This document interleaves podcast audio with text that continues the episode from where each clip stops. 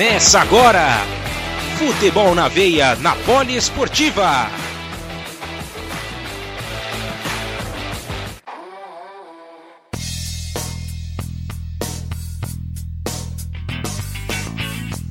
Olá, sejam todos bem-vindos a mais uma edição do Futebol na Veia aqui na Poliesportiva, nessa parceria maravilhosa com a FNV Esportes. Eu sou Gabriel Max, apresento mais essa edição para você que nos ouve né, pelo, pela, pelo site da Rádio Poliesportiva, pelo site do FNV Esportes no www.radiopoliesportiva.com.br www.fnvesportes.com.br É só você clicar no player que você vai ouvir o nosso programa. Olha que coisa boa, rapaziada. Não deixem de acompanhar então esse nosso giro pelo mundo da bola. Estamos aqui mais uma semana para poder levar a vocês tudo o que está acontecendo de melhor né, nos continentes. Aí a gente tem bola rolando ainda, apesar de que aqui no Brasil as coisas já estão mais complicadas de novo. É, os casos de Covid, olha, estão superando recordes atrás de recordes cada dia. O negócio tá, a, a coisa está ficando cada vez mais complicada. O Campeonato Paulista já parou, não consegue mandar os jogos fora de São Paulo e muito prudente, inclusive, né? Apesar da reunião que houve hoje também. Mas é isso. Vamos aguardando para saber se teremos retomada dos campeonatos aos poucos, mas primeiro, claro, que a saúde em primeiro lugar. Esporte, né, espetáculo e tal, a gente espera um pouquinho mais, a gente espera, a gente aguenta. E eu gostaria de chamar, de dar as boas-vindas mais uma vez ao nosso comentarista que está de microfone novo, tá testando hoje o seu microfone novo. Vamos ver se o negócio vai funcionar de cabo a rabo hoje. Seja bem-vindo, Luciano Massi. Queremos te ouvir. Ah, Gabriel Max, agora sim. Agora com o microfone novo, fica bom para você, fica bom para mim e fica bom também, é claro, pro nosso amigo ouvinte. Mais uma vez, seja muito bem-vindo, seja muito bem-vinda a um programa aqui, ao a edição de número 75 do programa Futebol na Veia. É um grande prazer tê-los aqui mais uma vez e agora sim de microfone novo para trazer o melhor conteúdo, o melhor produto possível para você, amigo poliouvinte. Muito obrigado mais agora. uma vez, Gabriel Max, pela oportunidade. Consigo, Diga lá. Eu consigo até te ouvir agora, olha que beleza. agora, até agora é que nem quando passou do da, pro, pro HD. Você lembra dessa época que a gente é. passou pro HD? Eu falo, agora eu consigo ver até as rugas da atriz na, na novela por causa do HD, né? Então agora você vai conseguir até ouvir minha risada aqui com o microfone que tá show de bola. Exatamente. E, claro, para começar com o pé direito esse nosso programa, não poderia ser diferente, apesar de estarmos em, nas nossas casas, né, todo mundo quietinho, né, evitando de sair, claro, né, quem está trabalhando é inevitável, mas para quem não precisa trabalhar ou para quem pode trabalhar em casa, fique em casa, pelo amor de Deus, a coisa tá feia. Então a gente vai com o nosso rolê aleatório da semana. Quero saber quem que tá aniversariando aí, quais os feitos com o número 75. Eu sei que tem muita coisa boa. Ah, sem dúvida nenhuma, Max, sem dúvida nenhuma. Como de costume, vamos de rolê aleatório, mantendo o distanciamento social, né? O rolê de casa, né? Não tem nem como manter o distanciamento, tá tudo fechado. Então, vamos de rolê aleatório, cada um na sua casa, só de boa. Isso aí. Bom, no dia 4 de abril de 1975, Bill Gates e Paul Allen fundaram a Microsoft. Neste mesmo, nesse mesmo ano, houve a independência de Cabo Verde, Moçambique e São Tomé e Príncipe. Cabo Verde na África, Moçambique também, São Tomé e Príncipe é uma ilhazinha lá no Caribe. Pois bem, no dia 17 de julho, Curitiba registrou pela primeira vez neve. Isso voltou a acontecer somente no ano de 2013. Em 75, Clara Nunes, ela mesma, se tornou a primeira mulher a vender 500 cópias com o LP Claridade. Também em 75, Raul Seixas lançou o single Tente Outra Vez. Essa daí não tem como nem. Todo mundo conhece, todo mundo já ouviu essa música aí, além das outras diversas do, do Raulzito. No ano de 75 também, o ACDC lançou o seu primeiro álbum, o álbum High Voltage. Neste mesmo ano, Gabriel Garcia Marques lançou o livro Outono do Patriarca. Charles Bukowski também publicou um livro, o Factotum e para, como de costume também, vamos passar aqui pelos que nasceram no ano de 1975. Bom, começando pelo Gary Neville, ele que nasceu em 18 de fevereiro, ele, ele é inglês.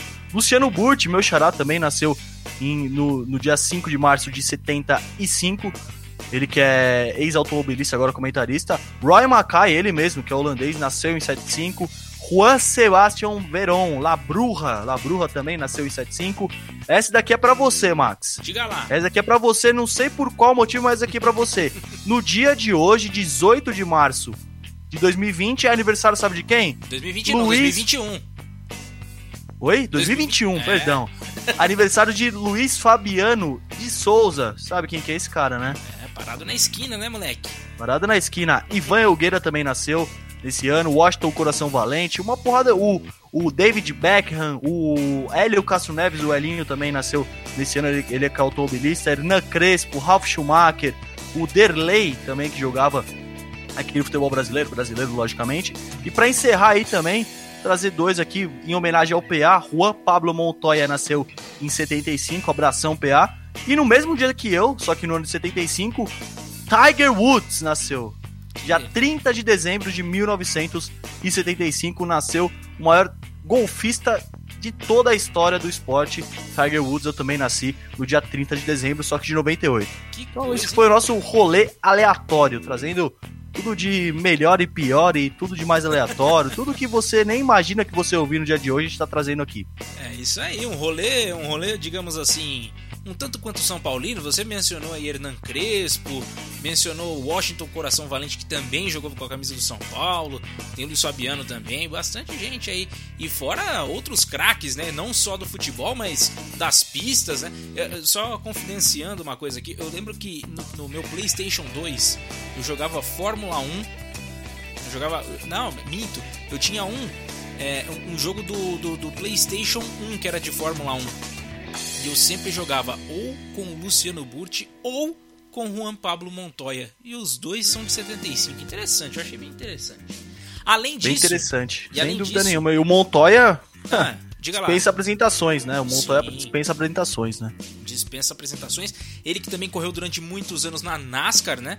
Também fez, fez as suas peripécias lá. Ele sempre foi considerado maluco, né? O Juan Pablo Montoya. Um, um tanto quanto temperamental né? E ele segue dessa forma, mesmo já, já tendo se aposentado, pelo menos das categorias tops, né? E a gente também tem. Você mencionou sobre São Tomé e Príncipe, lá também se fala português, né? Província de Portugal, então a galera fala português, entende a gente. Inclusive, se chegar lá, um abraço pra galera. Assim como Moçambique também, né? Exatamente. É um país lusófono. Exatamente. Temos Cabo Verde também, que o pessoal fala português.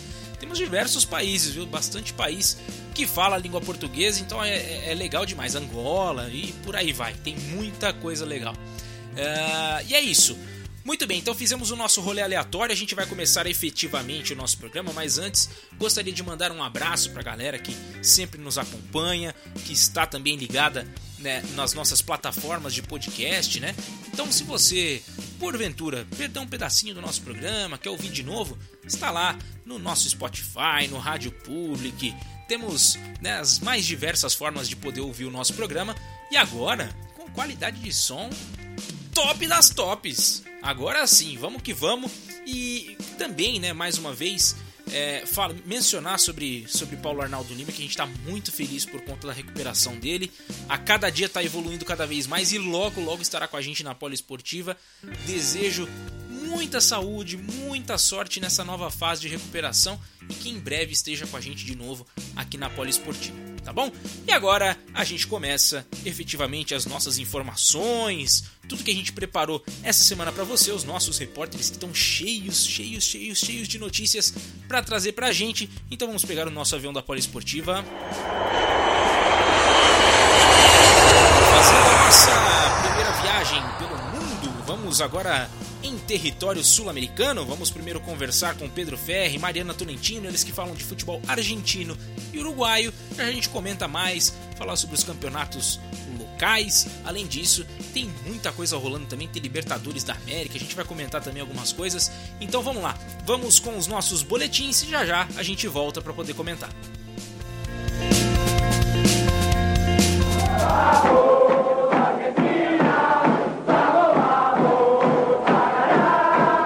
O Santos irá enfrentar o San Lorenzo de Almagro na terceira fase da pré-Libertadores, em duelo que valerá uma vaga na fase de grupos da competição continental. Nesta quarta-feira, o Ciclone venceu a Universidade de Chile por 2 a 0 no Nuevo Gasômetro e garantiu a sua classificação após empatar em 1 a 1 no jogo de ida. A Laú, vale ressaltar, perdeu 10 atletas para o confronto graças a um surto de Covid-19 em seu plantel.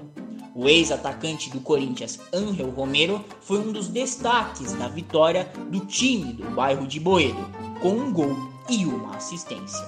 O outro tento do São Lourenço foi marcado por Franco de Santo, ex-atacante do Atlético Mineiro. O Peixe fará a primeira partida contra o Ciclone na Argentina e depois decidirá a classificação na Vila Belmiro. No último domingo, Boca Juniors e River Plate protagonizaram em La Bombonera o maior clássico da Argentina, o Boca saiu na frente aos 41 minutos, em cobrança de pênalti de Sebastian Fischer. O River empatou aos 12 minutos da etapa final com Agustin Palavecino. Os missionários ainda perderam um gol impressionante. William Álvares desviou a bola, que encobriu o goleiro Andrada. Quicou no gramado, mas não entrou. Nas redes sociais, o lance é tratado como um milagre de Diego Armando Maradona, ídolo do Boca Juniors que morreu em novembro do ano passado. Essas foram as informações do futebol argentino. Eu sou Pedro Ferri para a Rádio Poliesportiva e FNV Esportes. Aqui o futebol corre com mais emoção. Ataca Cavani, puede venir. Remató para Suárez, puede venir. ¡Gol! ¡Gol!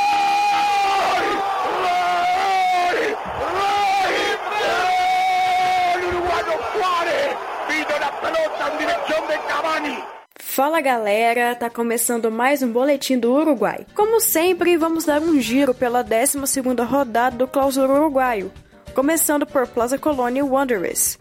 O time da casa venceu por 3 a 0 e conquistou os 3 pontos. Por outro lado, os visitantes estão mal e não conseguiram dar a volta por cima depois dos 8 gols sofridos no último jogo. O Boston River venceu fora de casa o Defensor Sporting por 2 a 1. A grande surpresa da rodada foi o revés do Nacional para o Danúbio, equipe que tinha apenas duas vitórias nesta fase. Dando continuação, o Cerro perdeu em casa para o Deportivo Maldonado pelo placar de 3 a 2. O mesmo resultado aconteceu para Liverpool River Plate. Os negrazules estão mais líderes do que nunca e até agora não perderam no clausura. Nessa rodada, o Cerro Largo obteve uma sequência de duas vitórias com o triunfo ante o Progresso por 1 a 0. No outro confronto, o Penharol conseguiu um resultado importante, vencendo o City Torque fora de casa por 2 a 1. Para finalizar os jogos da 12ª rodada, o Fênix goleou o Rentistas por 3 a 0 no Parque Capurro. Com isso, o Liverpool continua líder com 28 pontos, seguido de Nacional e Penharol com 23 cada. Em quarto, temos o City Torque com 22 pontos. Nas últimas posições, Danúbio com 11 pontos, Cerro com 10 e Rentistas com 6 pontos. Pela Libertadores, o Wanderers foi eliminado na segunda fase preliminar para o Bolívar, pelo placar de 5 a 0 no segundo jogo. Sendo assim, o agregado ficou 5 a 1 para a equipe boliviana. Agora falando do Penharol, o time está com um plantel movimentado.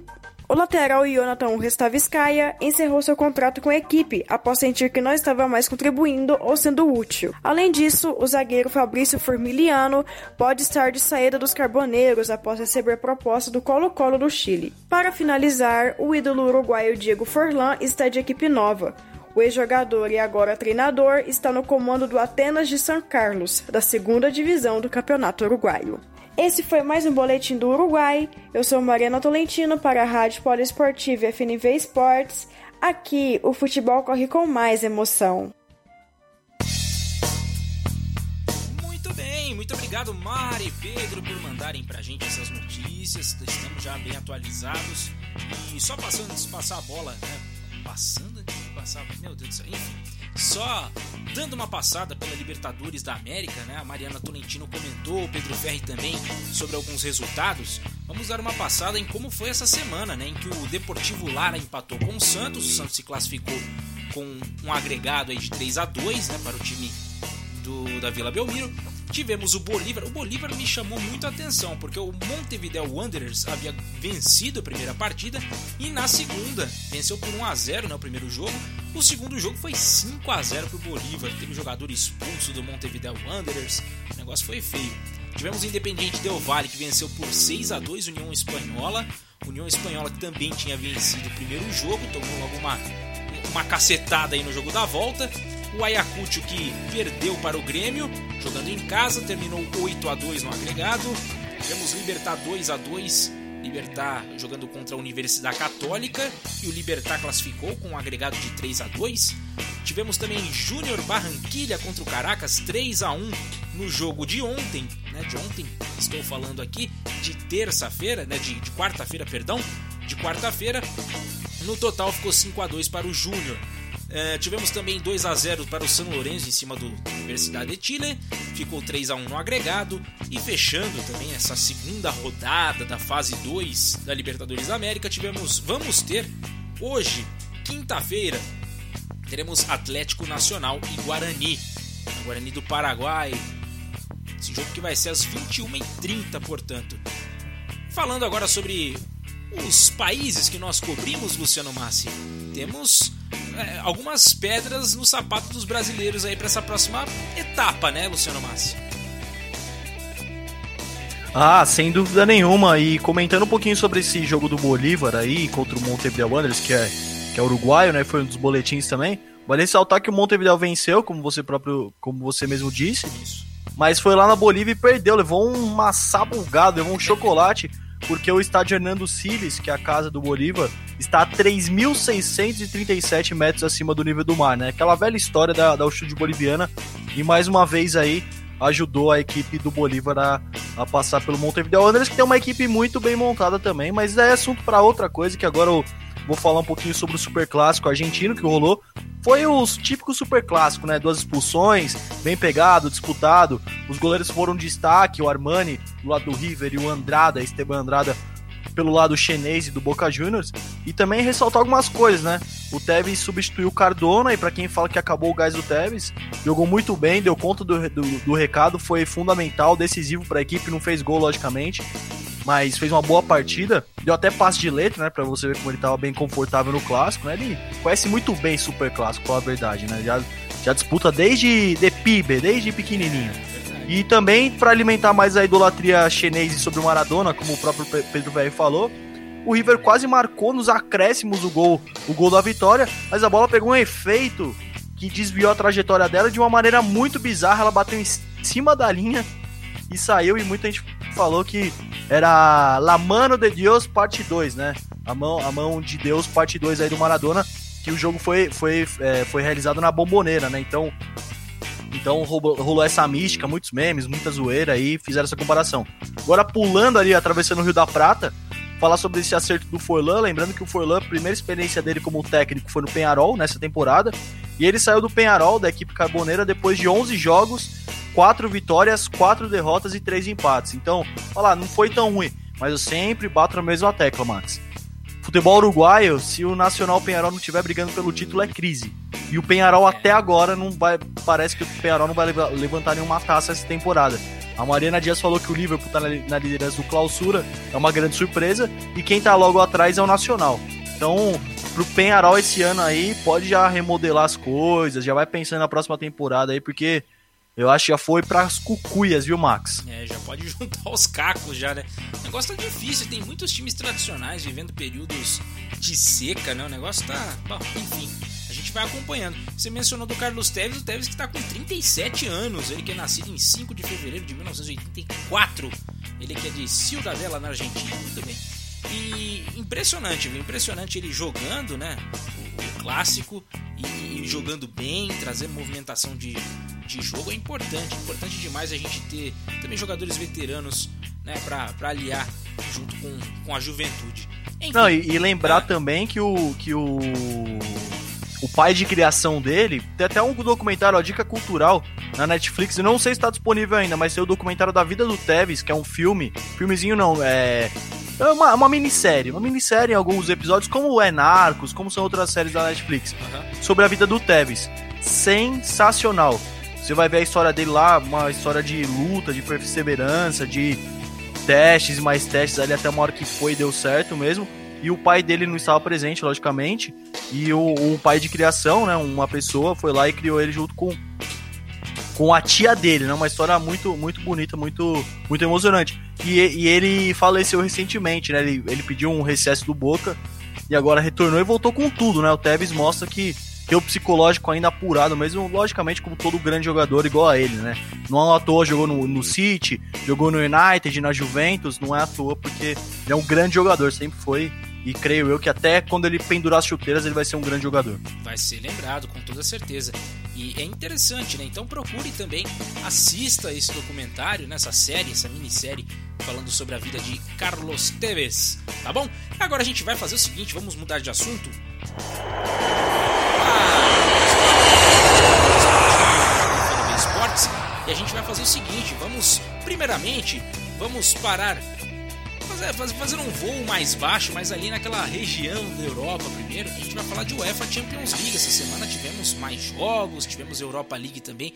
Tem alguns resultados surpreendentes que a gente vai poder passar para vocês também, então fiquem atentos.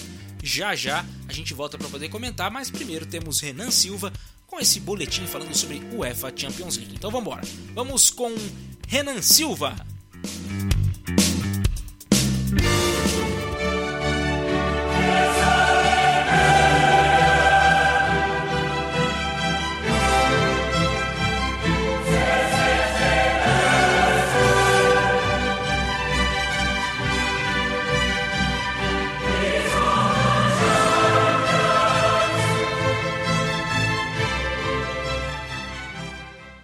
Caríssimos Gabriel Max e Luciano Massi, caríssimos poliouvintes, chegou a hora de falarmos sobre a UEFA Champions League e o complemento das oitavas.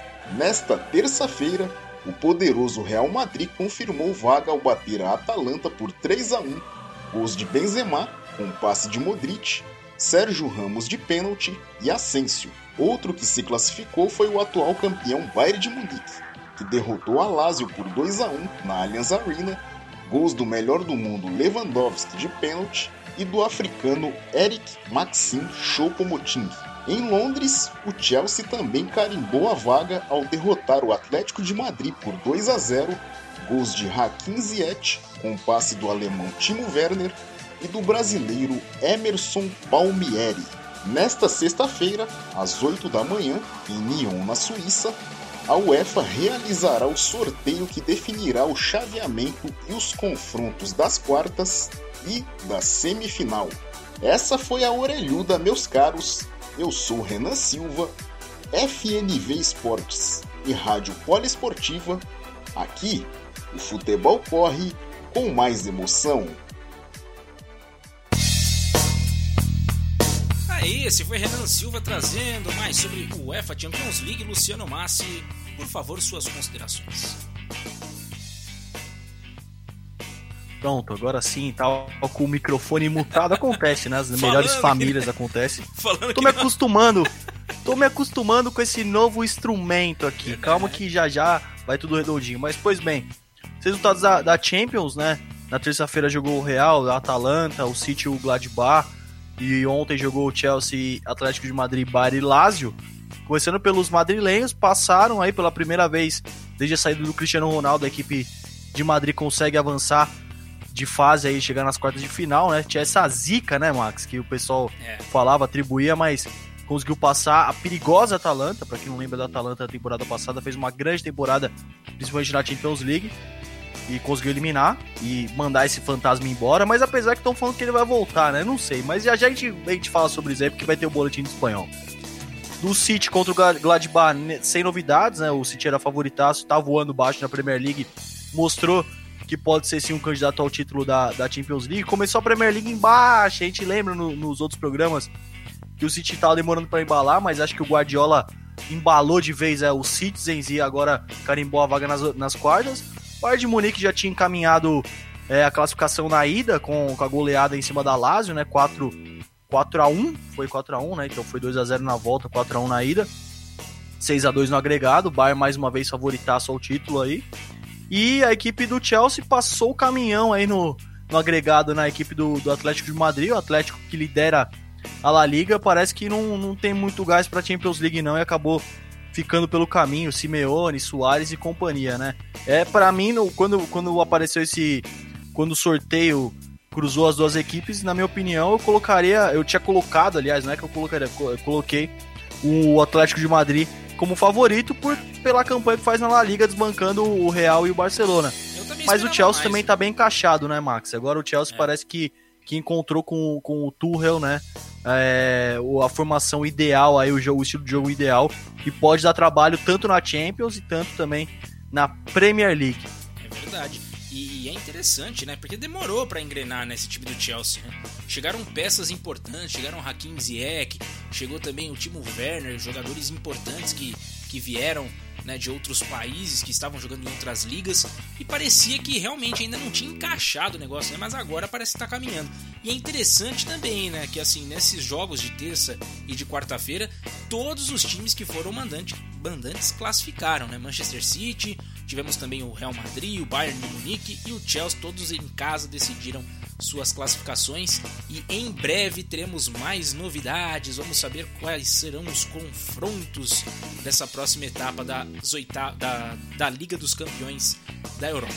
amanhã, sobre... amanhã é o sorteio já. já amanhã, amanhã já acontece né? sorteio. É verdade. Então nesta sexta-feira você já sabe o horário já, Massi? O horário eu posso conferir aqui, mas eu sei que é amanhã. Certeza Vamos... que é amanhã. Acho que é lá na Suíça. É, isso aí. O sorteio. É. Mas a gente vê, já já a gente passa pro, pro nosso ouvinte a respeito do horário também, né? Se a gente conseguir achar aqui melhor.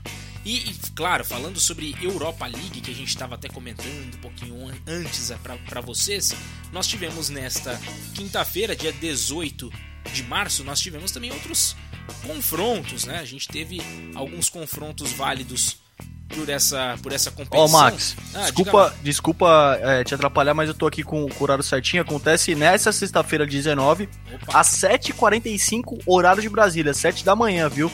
Vai ser lá em Nyon, na Suíça. Então, devido ao horário, ao fuso horário suíço e o brasileiro aí, vai ser 7h45. Então, desperte, coloque o seu despertador aí cedinho para saber quem que vai se enfrentar nas quartas de final da Orelhuda. É isso aí, já acordar com boas notícias para saber quais serão os confrontos. Temos grandes times aí para essa nova fase da Champions League, então a gente já vai ficar bem informado. Na próxima semana a gente traz um apanhado se caso você perder alguma coisa, tá bom? E agora, falando sobre Liga Europa, nós estamos também nas oitavas de final e nesta quinta-feira tivemos os confrontos decisivos também, né, pela, pelo torneio e nós tivemos o Arsenal que perdeu em casa para o Olympiacos da Grécia. Porém, né, o jogo ficou 1 a 0 para o Olympiacos e juntamente com o, o, o agregado aí dos placares ficou 3 a 2 para o Arsenal, acabou classificado. Tivemos também Shakhtar Donetsk 1 e a Roma venceu por 2 a 1, é, então no agregado ficou 5 a 1 para Roma. Roma deixando de fora o time do Shakhtar Donetsk. A gente até esperava um pouquinho mais, tá cheio de brasileiro lá, assim, tem sempre bons jogadores por lá. E o nosso querido Tottenham da Inglaterra conseguiu fazer o favor de perder uma vantagem de 2 a 0 que tinha conseguido na primeira semana, né, no jogo de ida, e perdeu por 3 a 0 para o Dinamo Zagreb. Luciano Massi, já já você comenta sobre esse resultado que foi o que mais me chamou a atenção. Tivemos também molde 2 a 1 para cima do Granada, mas o Granada acabou classificado porque no agregado ficou 3 a 2 para o time espanhol. Tivemos também Milan e Manchester United. Alô, Kaique Ribeiro! Alô, Icaro Dias! Tivemos um resultado aqui interessante, hein? 1 a 0 para o Manchester United. A primeira partida tinha terminado 1 a 1, portanto, United classificado jogando lá na casa do Milan. Que coisa, hein? Tivemos Young Boys 0, Ajax 2, né, gols marcados por David Neres e Tadic fizeram os gols. Tivemos também Vidia Real 2 a 0 para cima do Dinamo de Kiev, jogo que terminou 2 a 0 no agregado, tinha sido primeira partida tinha sido 2 a 0 também para o Vidia Real, 4 a 0 no agregado. E por fim tivemos Rangers e Slavia Praga, ficou 2 a 0 para o Slavia Praga, classificou-se?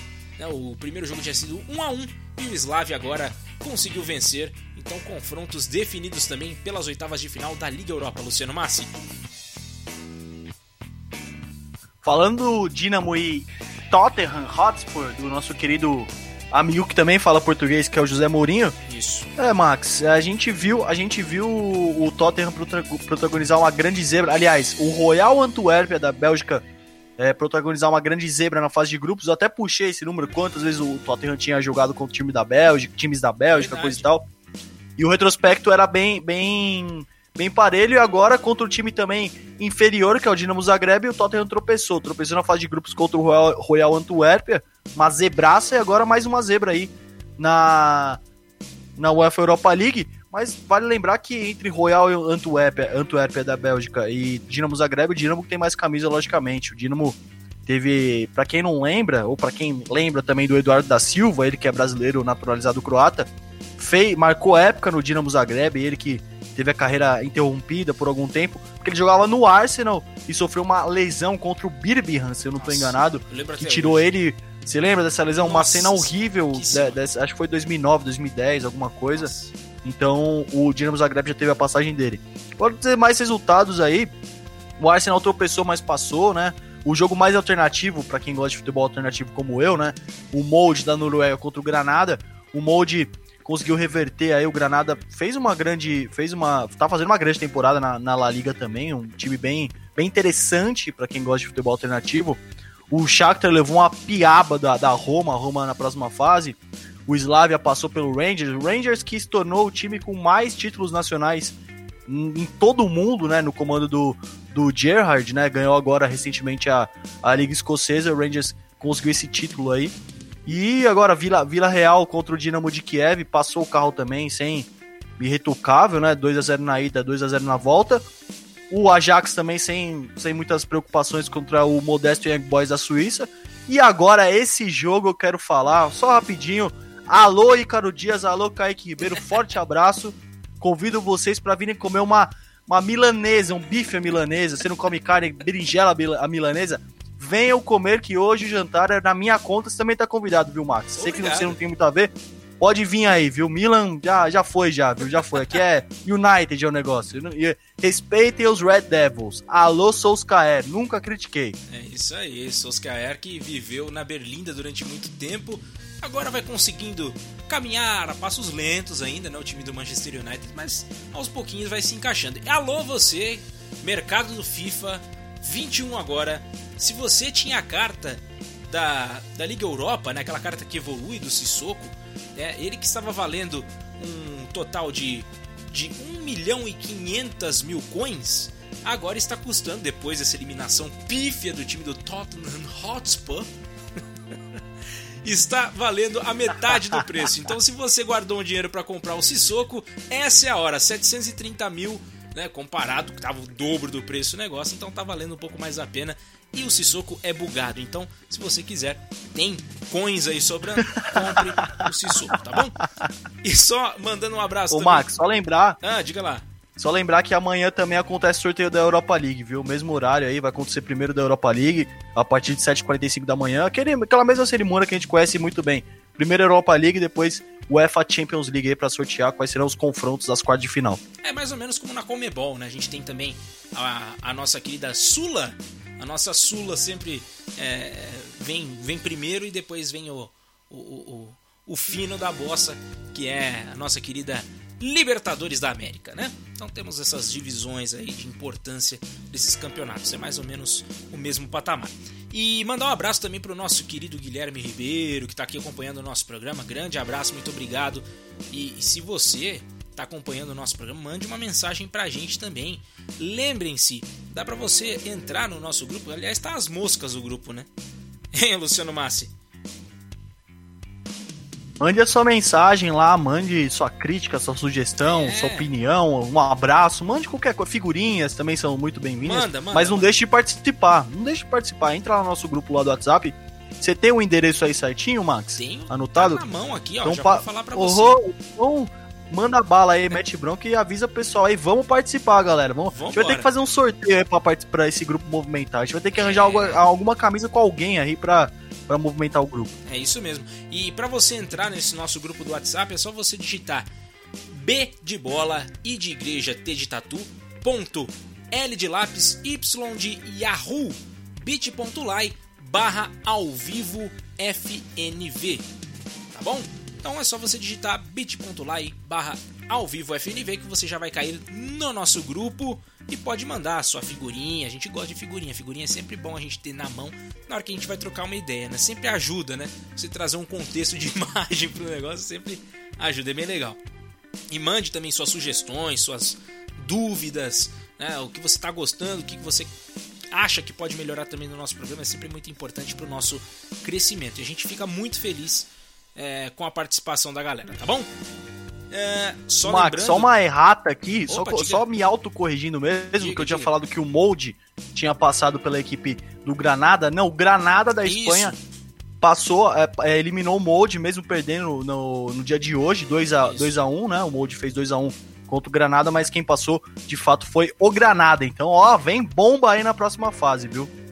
Perfeitamente. Então teremos bomba, teremos um futebol explosivo com o nosso querido Granada. E a gente vai fazer o seguinte agora: lembrar vocês que também, né, porventura, é, não puderam acompanhar. Também temos a reprise do nosso programa nessa sexta-feira na Web Rádio Mania de Recife. Mandar um abraço pro Diego Spinelli, muito obrigado também pela parceria. A gente vai né, fazendo bem bolado aí, mandando os nossos conteúdos para que eles possam também agregar na, na programação deles. Então, acesse também a Web Rádio Mania de Recife, ouça o nosso programa caso você tenha perdido algum detalhe, tá bom? Muito bem, agora a gente vai para o bloco europeu, a gente vai para os campeonatos, tem alguns comentários também ainda sobre o UEFA Champions League, algumas minúcias que foram colocadas ali pelos nossos redatores, então vamos lá. Temos agora Márcio Reis, Lauren Berger, é, Edson Guimarães, Guilherme Ribeiro, Kaique Ribeiro e também o Alan Martins fechando, né? Futebol francês, espanhol, português, alemão, italiano e inglês é aqui para você no Futebol na Veia, no FNV Esportes e Rádio Poliesportiva. A gente vai então para o nosso bloco europeu e você acompanha quietinho em casa, hein? Quietinho, hein? O negócio, o negócio é se resguardar. Vamos evitar de ficar saindo. Só você que vai trabalhar, saia de casa.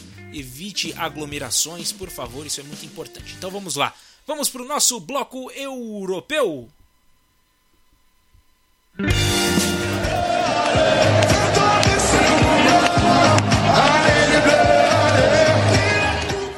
Bonjour, meus amigos.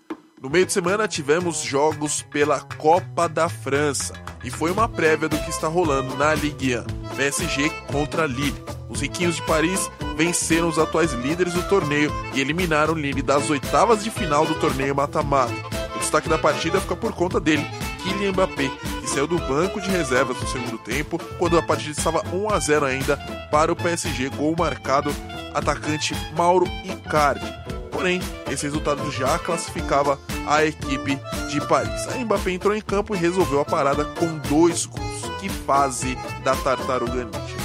E as duas equipes voltam a se enfrentar na próxima rodada da Ligue 1, líder contra vice-líder. Porém, a partida será realizada só em 3 de abril.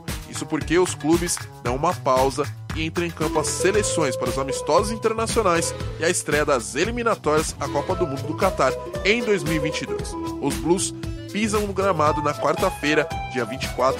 A França vai enfrentar a Ucrânia. No dia 28, no domingo, vai pegar o Cazaquistão. Os atuais campeões do mundo estão no grupo D, que tem Bósnia e Herzegovina, Finlândia, Cazaquistão e Ucrânia. Os franceses devem avançar sem muitas dificuldades, mesmo. Essas e outras informações do futebol francês você acompanha aqui comigo, Márcio Reis, para o FNV Esportes e Poliesportiva. Aqui, futebol corre com muito mais emoção. Mira, mira Fábregas! Fábregas para Iniesta! Iniesta chuta!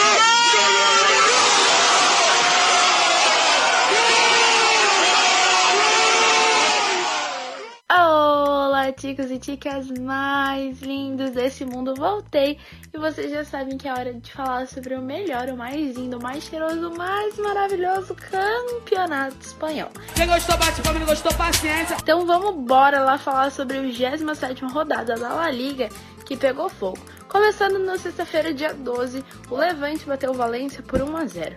Já o Alavés e Cadiz no sábado não saíram do 1 a 1. Enquanto isso, Real Madrid, que segue aí na briga para conseguir o seu bicampeonato, venceu o Elche por 2 a 1. Quem ficou no empate também foi o Osasuna, que enfrentou o Valladolid ficou no 0 a 0. O Retafe e o Atlético de Madrid repetiram o placar ali do jogo anterior, que também ficou no 0 a 0, assim como o Celta de Vigo, Atlético e Bilbao, que se enfrentaram no domingo, abrindo os confrontos do dia. Já o Granada venceu a Real Sociedad por 1 a 0. O vídeo real em um dos melhores placares da rodada, fora de casa venceu o Eibar por 3 a 1. O Sevilha, dentro de casa, sob seus domínios, venceu o Betis por 1 a 0 e a gente chegou num dos jogos mais emocionantes da rodada. O Barcelona venceu o Huesca por 4 a 1. E Messi aí fez dois em um dia de recorde para ele, porque o argentino se igualou a Xavi com o maior número de gols pelo clube. E além disso, fez com que o Barcelona diminuísse aí a diferença para o Atlético de Madrid, o líder com 63 pontos. Isso significa que o Barça está em segundo com 59. E aí, para completar nosso G4, a gente tem Real Madrid com 57 e Sevilha com 54. Tá pegando fogo, bicho! Vamos agora falar sobre Champions, que não tá muito legal aí para os nossos espanhóis, não, viu? Hello, darkness, Depois do Barça e do Sevilha, quem também se despediu da competição foi o Atlético de Madrid, que perdeu aí pro Chelsea no jogo da volta, jogando fora de casa por 2 a 0. Enquanto Real Madrid surpreendeu, fez um bom jogo diante da Atalanta e venceu por 3 a 1, ficando com 4 a 1 no agregado e se encaminhando sendo o único time espanhol na próxima fase. E se o Messi tá mandando bem dentro de campo, quem não tá mandando muito legal aí é a Federação Espanhola porque o que acontece? O governo espanhol acabou não liberando a presença do público nas finais da Copa do Rei, dizendo que não era possível e adequado a presença de torcedores atualmente.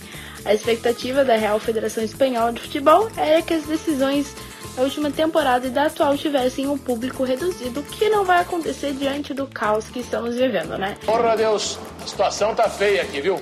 E para encerrar, o novo presidente do Barcelona falou direto com Messi no seu primeiro discurso. Ele afirmou que Messi não pode sair. João Laporta aproveitou a presença do astro em, no, em evento ali no Camp Nou e mandou o recado de que seguirá tentando convencê-lo de ficar ao fim da temporada. E é isso por hoje, Tiquitos. Eu sou Lauren Berger pro FNV Esportes e Poliesportiva. Aqui o futebol corre com mais emoção. Adiós, muchachos! Grande passe, Ronaldo está isolado, vai atirar, gol!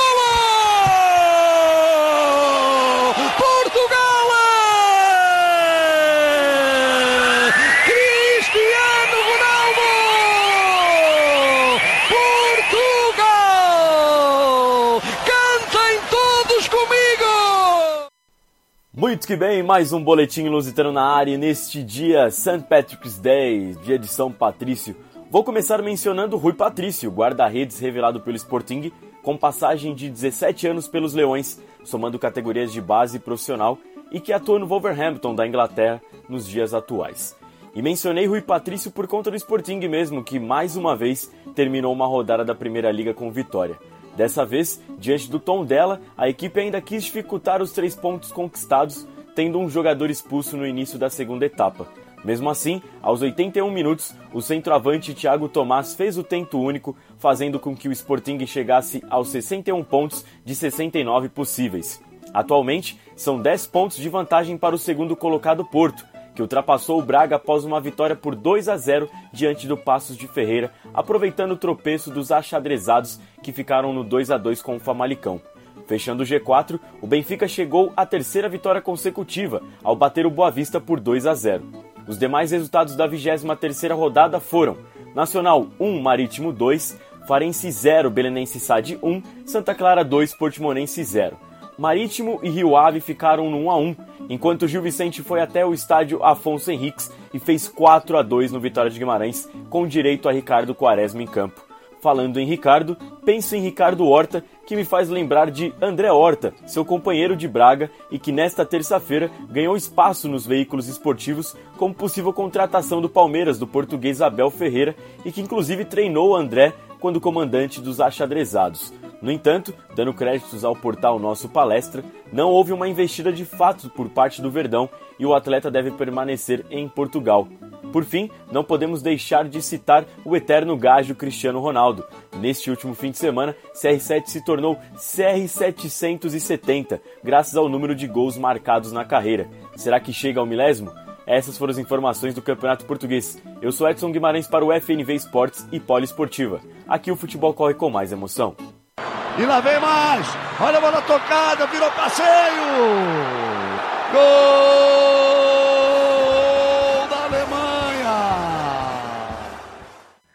Salve seu 7 a 1 E vamos de contagem regressiva, já que faltam 8 gols para Lewandowski bater o recorde de Gerd Miller na temporada 71-72 pela Bundesliga. Lembrando que faltam 8 partidas até o final do campeonato. O polonês, aliás, está a um tento chegar a marca de 40 gols feitos na temporada inteira, após marcar mais um contra a Lazio, classificando o Bayern na Champions League. Falando nisso, ninguém mais chegou às quartas de finais nos últimos 30 anos pelo torneio continental. Desde quando esse modelo foi adotado em 1992, os bávaros ficaram entre os 8 melhores da Europa por 19 vezes, passando o Barcelona, que tem 18 participações. Mas esse não é o único motivo para comemorar na Baviera. A equipe bateu o Werder Bremen por 3 a 1 com tranquilidade e viu o RB Leipzig empatar com a Eintracht Frankfurt por 1 a 1. Agora, a distância entre líder e vice-líder é de 4 pontos. Em terceiro lugar, o Wolfsburg passeou na segunda etapa e goleou o Schalke por 5 a 0. Assim, os Lobos conseguem ficar a uma distância de 6 pontos do quinto colocado e praticamente se manter na Champions para a próxima temporada. A chegar lá é o Dortmund e com um golaço de Brandt bateu o Berlim por 2 a 0 e chegou aos 42 pontos, na quinta colocação, apenas 2 pontos atrás do G4. E aproveito para virar a tabela e ir para a parte de baixo. Nessa temporada não é muito bom se titular torcedor do Schalke, do mais e ser lateral direito do Bayer Leverkusen. Após Weiser e Arias, o recém-chegado Fosso Mensah foi outro a lesionar o joelho e ficará de fora dos gramados por um mês. Pior de tudo é que ele viu os japoneses do Arminia Bielefeld fazerem a festa na defesa dos Leões no domingo e ganharem por 2 a 1. Assim, os Arminers saíram da zona de rebaixamento de playoff com 22 pontos, colocando mais no Z2. Logo a equipe que bateu o Freiburg no sábado e pela primeira vez na temporada não havia ficado entre os dois piores do campeonato, mas a felicidade só durou 24 horas. Quem não tem felicidade é o Hertha, que perdeu 8 dos 12 jogos neste ano e só se encontra na 16ª colocação por ter o saldo de gols um pouco melhor. Dessa forma, os jogos da rodada desse final de semana são das equipes em viés de baixo. A equipe de Gelsenkirchen recebe o Gladbach, que vem de 7 derrotas consecutivas e um bastidor muito tumultuado. No domingo, o Hertha recebe o Bayer Leverkusen. Enquanto isso, o Mais vai até a Pre-Zero Arena a fim de manter a sequência de 3 jogos sem perder para o Hoffenheim como visitante. Para finalizar, o jornal Bild publicou que Boateng não renovará seu contrato com o Bayern e sairá do clube alemão em junho deste ano. E essas foram as informações do futebol alemão. Eu sou Guilherme Ribeiro, FNV Esportes e Poliesportiva. O futebol aqui tem muito mais emoção. Palla dentro il mucchio, attenzione, Boa! Gol! Boa! Di sinistro, la messa, dai, dai, dai, Boa, Boa, tem, tem, tem, Boa, tem, tem!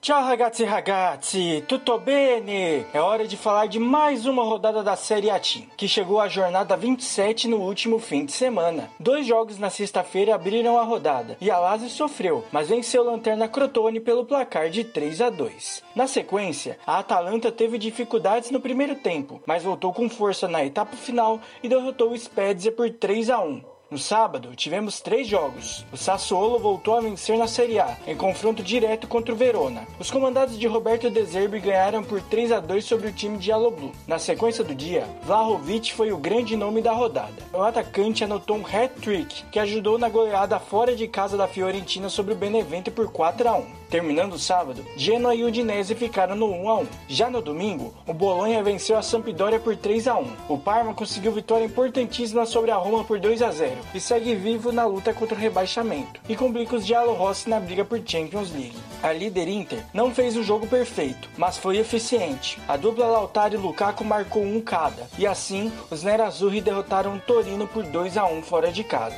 Na sequência do dia, Cristiano Ronaldo anotou um hat-trick sobre o Cagliari e a Juventus venceu por 3 a 1 encostando no Milan na vice-liderança. Com desfalques e novamente sem jogar bem, o time rossoneiro perdeu em casa para o Napoli por 1 a 0. Além disso, na última quarta-feira, Torino e Sassuolo se enfrentaram em jogo atrasado da 24ª rodada. Os Verdes venciam por 2 a 0 com dois gols de Berardi até os 32 do segundo tempo, mas com um milagre, o Toro venceu por 3 a 2 e saiu da zona do rebaixamento. É a primeira vez desde 1983 que o time de Turim consegue virar uma partida após estar perdendo por dois gols de diferença. A classificação da Série A tem a Internazionale com 65 pontos, 9 a mais que o Milan com 56. Em terceiro com um jogo a menos está a Juventus com 55 pontos. E a Atalanta fecha o G4 com 52 pontos. Em quinto vem o Napoli com 50 pontos e com um jogo a menos. E em sexto, a Roma com os mesmos 50 pontos. No Z3 estão Cagliari com 22 pontos, Parma com 19 e o Crotone na lanterna com 15 pontos. Essas foram as informações do Cálcio com Kaique Ribeiro, FNV Esportes e Poliesportiva. Aqui o futebol corre com mais emoção. Arrivederci!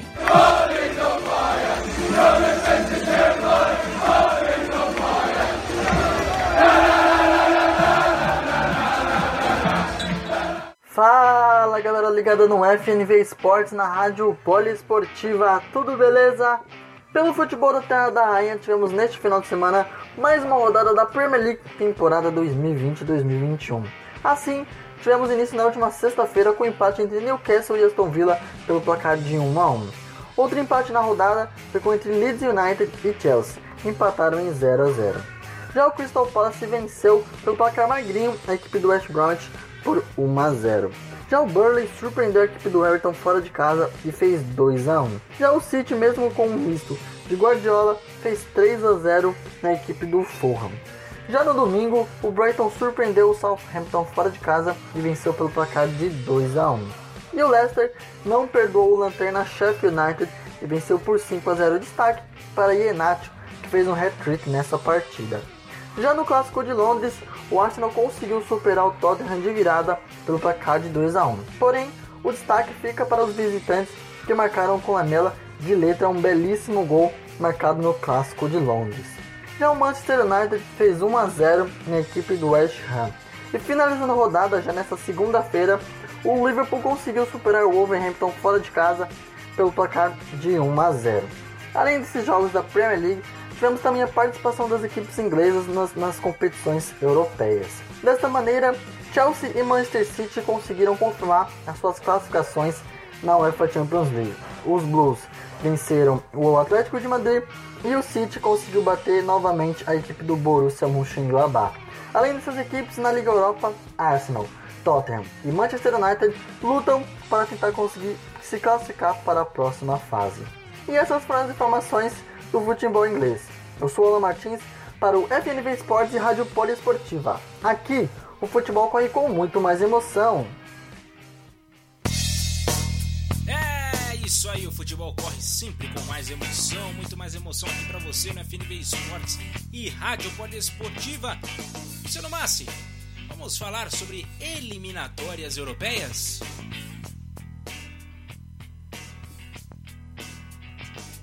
Massi. Bora! Ah, tá. Partiu! Chegou, chegou. Diga lá. Agora sim. Agora sim, bora, partiu. Vamos falar sobre as eliminatórias lá no velho continente, Max. É isso aí, a gente já vai ter os primeiros confrontos, né? Rodada 1 já começando nessa fase de grupos. Lembrando que os grupos são formados, o grupo A por Azerbaijão, Luxemburgo, Portugal, Irlanda e Sérvia.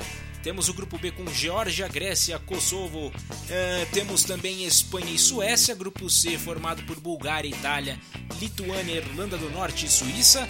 Grupo D, Bósnia e Herzegovina, Finlândia, França, Cazaquistão e Ucrânia. Grupo E, Bielorrússia, Bélgica, República Tcheca, Estônia e País de Gales. Grupo F, Áustria, Dinamarca, Ilhas Faroe, Uh, temos Israel, Moldávia e Escócia. Grupo G, com Gibraltar, grande Gibraltar, Letônia, Montenegro, Holanda, Noruega e Turquia. Noruega do nosso Erling Haaland. Uh, temos também o grupo H com Croácia, Chipre, Malta, Rússia, Eslováquia e Eslovênia.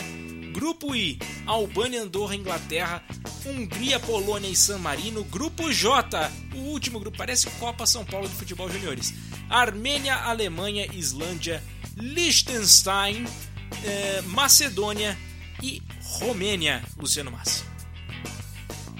Começando pelo, pelo. Vamos começar de, de baixo para cima, já que você falou do grupo J. Esse grupo J aí, a Alemanha é favoritaça conseguir a vaga, né? Lembrando Nossa. que o primeiro lugar conquista a vaga de, de maneira direta. Tá me ouvindo, Max? Sim, com certeza. Conquista de maneira direta e a segunda vaga, o segundo lugar vai pra repescagem. Eu tô botando uma fé ali que a briga pelo segundo lugar vai ficar entre Islândia e Romênia. Como eu tenho que dar meu palpite, então só um, só colocar quem vai ficar em primeiro e segundo, que segue vivo no sonho pela vaga na Copa. Alemanha em primeiro lugar e Islândia em segundo, vai. Vamos é, colocar a Islândia ali, porque a Romênia, a Romênia é um time perigoso, mas não tá fazendo grandes coisas no cenário futebol internacional desde a classificação para Euro de 2008. Eu vou contigo, viu, cara? Apesar da Armênia contar com Mkhitaryan, não vai ser páreo para esses outros times, então acho que vai ficar Alemanha e Islândia mesmo. E no grupo I, temos Albânia, Andorra, Inglaterra, Hungria, Polônia e San Marino. Temos aí a Inglaterra correndo como franca candidata, né? Concordo, concordo. O English Team é os Three Lions, para quem, pra quem gosta de saber os apelidos, é English Team e Three Lions. Favoritaço, primeiro lugar. Eu boto nessa briga pelo segundo lugar aí a Hungria, a Polônia e a Albânia. A Albânia tá com um time bem perigoso também. A Albânia tá montando, tá com os times aí bem legais nessas últimas temporadas aí. E eu boto pela, pela briga pelo segundo lugar essas duas equipes, essas três equipes. Mas, como meu coração é metade húngaro, eu vou colocar que a Hungria vai ficar em segundo lugar. E vou apostar que depois de muito tempo a Hungria vai voltar para uma Copa do Mundo. Muito bem, vamos. Eu vou colocar a Polônia, só para fazer um contraponto aí. Vamos colocar a Polônia. Ah, tem o Leva, né? É, tem o Leva que pode Leva. desbalancear bastante essa briga, né? É verdade, temos ele aí na, na centroavância, digamos assim, né, do time polonês. Então eu coloco a Polônia como segundo colocado. Temos agora o grupo H. Quem é o seu favorito? Tô dando uma olhada aqui. Claro que a Croácia sempre vem forte, mas temos a Rússia e a Eslováquia. É, temos alguns times bons aí nesse grupo H, hein? Creio eu, Max, que esse grupo H é o mais difícil, porque é. se a gente for pegar para ver, Croácia foi vice-campeã da última Copa, a Rússia engrossou o caldo para a é. Espanha. Lógico, tá jogando na Rússia, mas mesmo assim, engrossou o caldo e eliminou a Espanha. A Eslováquia já esteve na Copa, né, em Copas do Mundo recentemente, né, em 2010, junto com a Eslovênia, né? Eslovênia e Eslováquia são países fronteiriços ali na Europa e se montam bons times aí, para quem não lembra, a Eslováquia venceu a Itália na fase de grupos de 2010 com o gol do Vitek. Grande Vitek fez o gol aí que, que venceu a Itália, mas isso aí não entra, não entra em campo, né? E a Eslováquia não tá com o time como antes, mas tem o Hansik ainda. É, mas na minha, é na, minha, na minha opinião, Croácia em primeiro, a briga vai ficar entre os times aí, Rússia, Eslováquia e Eslovênia. E eu vou colocar a Rússia em segundo lugar, Max. É, eu acho. É, a Rússia também tem um time bom, né? Dá, dá pra colocar, dá pra colocar. A gente tem a, a, a Eslovênia que conta com o goleiro Oblak. A gente tem a Eslováquia que tem o Hamsik, tem o Skritel, tem o Skriniar, tem o Lobotka. Tem uns caras bons, hein, na, na, na Eslováquia, hein? Se, a Rússia, se a Rússia não abrir o olho, é. rapaz, pode, briga... pode engrossar o carro. A Eslováquia vai estar tá na Euro, né? A Eslováquia, depois de bastante tempo, também vai estar tá nessa Euro, né? Nessa edição da Eurocopa. Olha, pra, pra não ficar igual, todos os palpites ficarem iguais, eu vou colocar a Croácia, claro, como primeiro, né, primeiro colocado. E em segundo eu vou colocar a Eslováquia, cara. vou colocar a Eslováquia só para fazer um contraponto ao Luciano Massa aí, só pra gente deixar a briga, a briga boa. Vamos agora para o grupo G, com Gibraltar, Letônia, Montenegro, Holanda, Noruega e Turquia. Esse grupo também tem três times aí para mim que, que podem brigar, né? Holanda, Noruega e Turquia. Mas eu acho que vai ficar entre Holanda e Turquia, viu, Márcio? E você? É, eu concordo com você, Max. Pode ser que a Holanda aí não, não ganhe a vaga direto, porque tem a Turquia no grupo e a Turquia montou um elenco, tá com um elenco bem bacana aí, o elenco, o elenco turco tá na Eurocopa também vai buscar a vaga depois, desde 2002 a Turquia não, não entra no, numa Copa do Mundo, não classifica. É. E a gente lembra da história da última eliminatória, das últimas eliminatórias europeias, né? A Holanda tropeçou e não foi, não, não foi pra Copa. mas aquele grupo tava bem mais difícil, né? Sim. Então eu creio eu que vai, vai Holanda direto e a briga vai ficar ali, bota até a Noruega, se o, se o Cometa Haaland brilhar também nas eliminatórias, que só falta isso para ele, né? Brilha na Bundesliga, brilha na Champions League, agora só falta as eliminatórias aí brilhar pela sua seleção mesmo. Então, vou colocar ali, vai, Holanda e Noruega, vai. Holanda e Noruega. Para voltar à Copa, a Noruega não joga a Copa desde 98, quando venceu o Brasil. Então, Holanda e Noruega. Perfeito. Grupo F agora, Áustria, Dinamarca, Ilhas Faroe, Israel, Moldávia e Escócia. Um grupinho difícil esse daí, hein? Mas eu acho que vai dar Dinamarca. Dinamarca, a Áustria também tem jogadores bons ali, hein? Principalmente no sistema defensivo. É, Ferrolho, né? É, eu acho que vai ficar entre Dinamarca e Áustria. A Escócia corre por fora. É, para mim, na minha opinião também, Áustria. E eu vou colocar ali que, só para não. Israel, será que Israel pode brigar com o Zahavi lá na frente? Isso que eu ia falar. Se ele estiver inspirado, pode ser. É. Eu acho que a briga vai ficar. A, a Dinamarca pega em primeiro. E ali Israel e Dinamarca. Não vou botar nem a Escócia nessa briga aí. Vou, a Escócia vai ficar para baixo ali. A Escócia tá meio fraquinha. Tem o Fraser ali do lado esquerdo para fazer uma fumaça. Mas acho que ainda não é. Não vai ser a vez. Vamos agora para o grupo E. Grupo E, Bielorrússia, Bélgica, República Tcheca, Estônia e País de Gales. Claro que a Bélgica franca favorita. Temos a República Tcheca e País de Gales ali, acho que vai brigar. Tem Estônia, Bielorrússia. É, acho que é isso mesmo, viu? Bélgica e República Tcheca, Luciano Massi. Bélgica também concordo na primeira colocação. República Tcheca já montou grandes elencos, elencos é. excelentes. Jogou a Eurocopa de 2004 com elenco excelente. Quem não Foi para a Copa de 2006 é. com elenco quem, quem, sensacional. Quem Diga não lá. se lembra de Jan Koller, o atacante, né, o gigantão atacante da República Tcheca? Jan Koller, Jan Kulowski, é. o Milan Baros que jogava lá no Liverpool, Peter Cech, logicamente, não também. esquecer. Né, Pavel Nedved, só isso também. Se tem um cara desse no time, né, faz diferença. E eles foram com esse elenco de de Kohler, de Baros, de Jankulovski, de Peter Cech, de Galacek, de Rodzitski, que jogava no Arsenal para a Copa de 2006 e não, não, não atendeu as expectativas, né? Foi a última Copa da, da República Tcheca. Então, desde então, a República Tcheca não tem um timaço. Então, botar Bélgica e País de Gales. Vamos ver se Gales consegue emplacar aí com com o senhor Garrett Bale, né? Que ele gosta de jogar mais golfe que futebol, né? Para ele, a sequência qual que é? é é, Gales, golfe e Real Madrid, né? A sequência é. dele, né? Ah, então, Tudo depende dos campos de golfe que tiverem aos redores das, das partidas, né? Então, se tiver, ele vai bem. Se tiver, ele vai bem. Temos agora o grupo D, Bósnia e Herzegovina, de Zeco. Temos a Finlândia, França, Cazaquistão e Ucrânia. Esse é um grupo bom, hein? Um grupo bom. Eu acho que a briga, claro, né, vai ficar com a França em primeiro. Eu acho que se não acontecer uma desgraça com a França, né, que às vezes acontece umas uns resultados meio é, esquisitos aí com a França. Pode ser, pode Mas ser. Mas temos Ucrânia, Finlândia, Finlândia também tem um time razoável, né? França, é, acho que vai ficar entre França, Finlândia e Ucrânia essa classificação, viu? É, concordo também porque a Bósnia já teve bons jogadores, foi para a Copa de 14 com um elenco sensacional que Tem todo mundo Lulite esperava que ia. Também, né?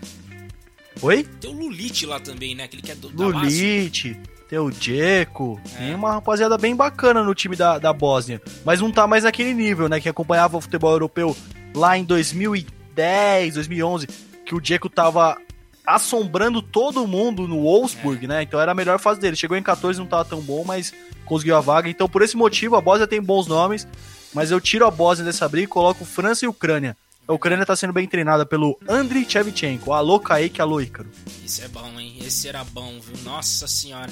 Grupo C, Bulgária, Itália, Lituana, Lit Lituânia, Irlanda do Norte e Suíça. Bom, é difícil a gente crer na Itália. Né? A Itália tem decepcionado bastante né? nas, nas eliminatórias, nas partidas mais decisivas, mas ainda leva um favoritismo, né? Não tem jeito, né? Temos aí a Itália, temos a Bulgária, Suíça. Acho que tá mais pra Suíça do que pra Bulgária ainda, hein, Luciano Massi? Eu coloco a... que tendo, tendo visto o retrospecto aí da, da Suíça nas competições é, de, de, seleções, né, logicamente, uhum. Deu trabalho pro Brasil na Copa, Vem desde a Copa de 2006, vem fazendo bom, bons torneios. Se a gente for pegar mesmo para analisar, 2006 enfrentou a França, empatou com a França. A França foi para a final lá, mas empatou no grupo, tá? As duas equipes. Jogou uma boa Copa também de 2010. Jogou uma boa Copa de 14, jogou uma Copa de 18 também boa, é dos padrões suíços, né? Que ela não, é, não vai ganhar o título, a gente sabe. Ô, Mas eu boto ali a Itália, devido à draga da Itália, Suíça em primeiro e Itália em segundo. E eu- E a Itália vai ter que se ver com a Bulgária. E eu gosto muito também desse goleiro da, da Suíça, o Jan Sommer. Ele tá pegando muito lá na Bundesliga, né? Bom goleiro, eu gosto dele, viu? Muito, não, muito seguro, muito seguro. Já, já é de um bom tempo, né? A Suíça tem bons goleiros já há algum bom tempo. E o, o Kohler, não, da República Tcheca. O Sommer, lá do, do Gladbach, vem fazendo boas temporadas aí, uma atuação sólida. Então, coloca a Suíça em primeiro lugar. Lembrando que o Rafael Tolói foi convocado pelo Roberto Mantini, que é o tre- treinador da Itália, para esses jogos aí. Então, ele, ele tá disponível aí para jogar as eliminatórias. Que beleza, que beleza. Temos o grupo B agora com Geórgia, Grécia, enquanto nosso querido Valentino Rossi vai passando por aqui perto de casa. Geórgia, Grécia, Kosovo, Espanha e Suécia. Grupo chato também, hein? Grupinho chato. Eu acho que vai Espanha. Hum, É, acho que vai Espanha e Suécia, viu? Apesar da Grécia também correr por ali, mas eu acho que a- Suécia leva um pouquinho mais de vantagem. Será que Ibra vai disputar ainda ou ele já, já não vai? Não tem mais lenha pra queimar na seleção. Ele, ele já tinha se aposentado da seleção, né? E voltou, né? Ele É, acabou então. voltando aí. E, e vai, e vai disputar. Vamos ver se ele vai voltar com aquele. Se ele apresentar o futebol que ele apresenta na, na Série A Team, lá na- no futebol italiano, Saúde. sem dúvida nenhuma que vai ajudar demais a seleção da Suécia. Mas a gente tem que esperar pra ver. Mas esse grupo aí que tem que tem Kosovo também, que é uma seleção perigosa. É uma seleção que tá surgindo agora, ganhou o direito de disputar torneios como um país mesmo, o Kosovo recentemente. Pode ser é interessante. Minha torcida nesse grupo, eu não gosto do futebol alternativo, eu vou colocar Kosovo ali na minha torcida. Tem- Mas, tem claro, sendo Rashica, realista, né? Espanha em primeiro lugar. Tem o Rashica jogando Oi? no ataque lá do, do time de Kosovo, não é? É, então, a seleção tem é, é, jogadores que optaram, né? Vai, tem o cara da Albânia, tem o cara da Sérvia que nasceu em território kosovar, que nasce em Kosovo é, é kosovar, e, e escolheu é, jogar por Kosovo, né? Então tem o Berishá também, que joga no Reims da, da França, tem o Rashica, que você falou, que joga no Werder Bremen, tem o Halimi também, que joga no Sandhausen da Alemanha, o goleiro é titular do Torino, o Icani. Então tem jogadores bons, Max. Eu acho que, não fora de série, mas pode fazer. Pode engrossar o caldo pra sabe? Geórgia, pode engrossar o caldo pra Grécia. Mas eu acho que vai ficar entre Espanha e Suécia mesmo. Mas Kosovo pode aprontar as suas aí nesse grupo. É isso aí. A Geórgia é do grande George Best, né? Do, do, do grande Best que jogou pelo Manchester United. Ah, E o Kaladze do Milan também, né? É, o Kaladze verdade, virou presidente na Geórgia. O Kaladze, que loucura. coisa. Presidente na Geórgia lá e também marcou época no Milan. Perfeitamente. E o grupo A, que nós temos Azerbaijão, Luxemburgo, Portugal, Irlanda e Sérvia. E, aliás, eu tinha falado uma besteira, né? O goleiro da Sérvia, que é o Oblak, né? Eu acho que agora eu falei certo, né? Acho que tá certo. Agora eu falei. Não, acho que tava certo, era Eslováquia mesmo, né? É, é isso mesmo. Eslováquia, o Oblak tá é. certo. E gente. Então, nesse Não, grupo. esloveno. O Oblak é, esloveno. Esloveno. Isso aí. E a gente tem nesse grupo, acho que a briga principal vai ficar entre Portugal, Irlanda e Sérvia. Não vai ter jeito, acho Sem que a gente dúvida. não vai fugir muito disso daí. E pra mim, classifica Portugal e Sérvia. É, porque Azerbaijão e Luxemburgo, todo respeito aí ao pessoal do Azerbaijão lá de Baku. Baku é a capital do Azerbaijão. Um abraço pra Baku também que tá ouvindo, com certeza. É, Luxemburgo e Azerbaijão nunca fizeram boas atuações em, em eliminatórias, né? Sequer Sim. chegaram a torneios. Vai ser o saco de pancada do, do, do grupo. A Irlanda pode ser que surpreenda, assim como a Sérvia também, que são dois times aí que sempre podem aprontar. Então coloca o Portugal em primeiro. E olha, colocar a Irlanda, vai, só pra tentar mais uma. Tente outra vez aí do Raul Seixas, que lançou em 75. Mais uma vez aí depois que o Thierry Henry meteu a mão naquele jogo lá nos playoffs da, das eliminatórias pra Copa de 2010. É verdade, tem essa, tem mais essa ainda, né? E é isso aí, então a gente fecha os nossos palpites, fomos de baixo pra cima aí nessa, nessa tabela e já vai começar, né? A disputa já vai começar. Na próxima semana temos as partidas né, da, da primeira rodada, já começam no dia 24 de março. Partidas começando aí às 14 horas, tem partida também 15 para as 5 da tarde e a gente vai informar depois dos resultados dessas partidas todas aí. Tem muito jogo, tem muita coisa para falar, tá bom? E agora a gente vai fazer o seguinte, vamos mudar de assunto, vamos pegar o nosso avião. É, esse programa tá especial, tá show de bola. A gente tá feliz com esse microfone novo do Luciano Massi. Tá até gosto fazer o programa, fica bom demais. E agora a gente vai fazer o seguinte: estamos em território asiático. Vamos agora falar com Leonardo Abraão. Lembrando mais uma vez que a gente, por enquanto, não tem ainda o campeonato japonês. Em breve nós teremos novidades aí para cobrir a nossa querida Larissa Azevedo, que está cuidando do seu neném, do querido Anthony. Um abraço para Larissa. E a gente vai agora com o Léo Abraão para poder falar sobre campeonato chinês, né? É, o Jiangsu Suning, que encerrou as atividades e acabou beneficiando um time brasileiro. Então vamos lá, vamos com o Léo Abraão e as notícias do futebol chinês.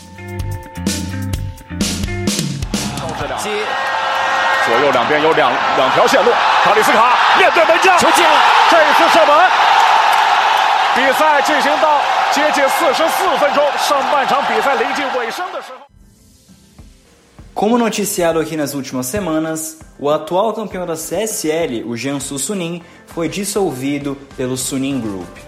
Por enquanto, essa dissolução vem beneficiando o São Paulo, que contratou dois destaques importantíssimos na conquista do Campeonato Chinês de 2020. O primeiro, o zagueiro Miranda, que foi tricampeão brasileiro pelo São Paulo e já foi até apresentado no Morumbi. O outro é o atacante Éder, ex-jogador da Inter de Milão e que também já atuou pela seleção italiana. Aos 34 anos, ele é aguardado para fazer exames médicos e assinar de fato contrato com a equipe de São Paulo. Em sua passagem na China, Éder participou de 62 jogos, marcou 32 gols e deu 18 assistências, sendo, como eu disse anteriormente, de suma importância para a conquista do Jiangsu Suning na temporada passada. Sendo assim, apenas dois estrangeiros que estavam na equipe ainda não foram contratados por outras equipes. São eles Alex Teixeira e Mubarak Wakazu. Esse último pode ser anunciado pelo Shenzhen, que vem fazendo um bom mercado. Já anunciou Quinteiro e pode estar fechando nas próximas semanas com o atacante brasileiro Allan Kardec, que joga no Chongqing Dandai. E falando em Chongqing Dandai, a equipe fez uma troca com o Xangai Shenhua.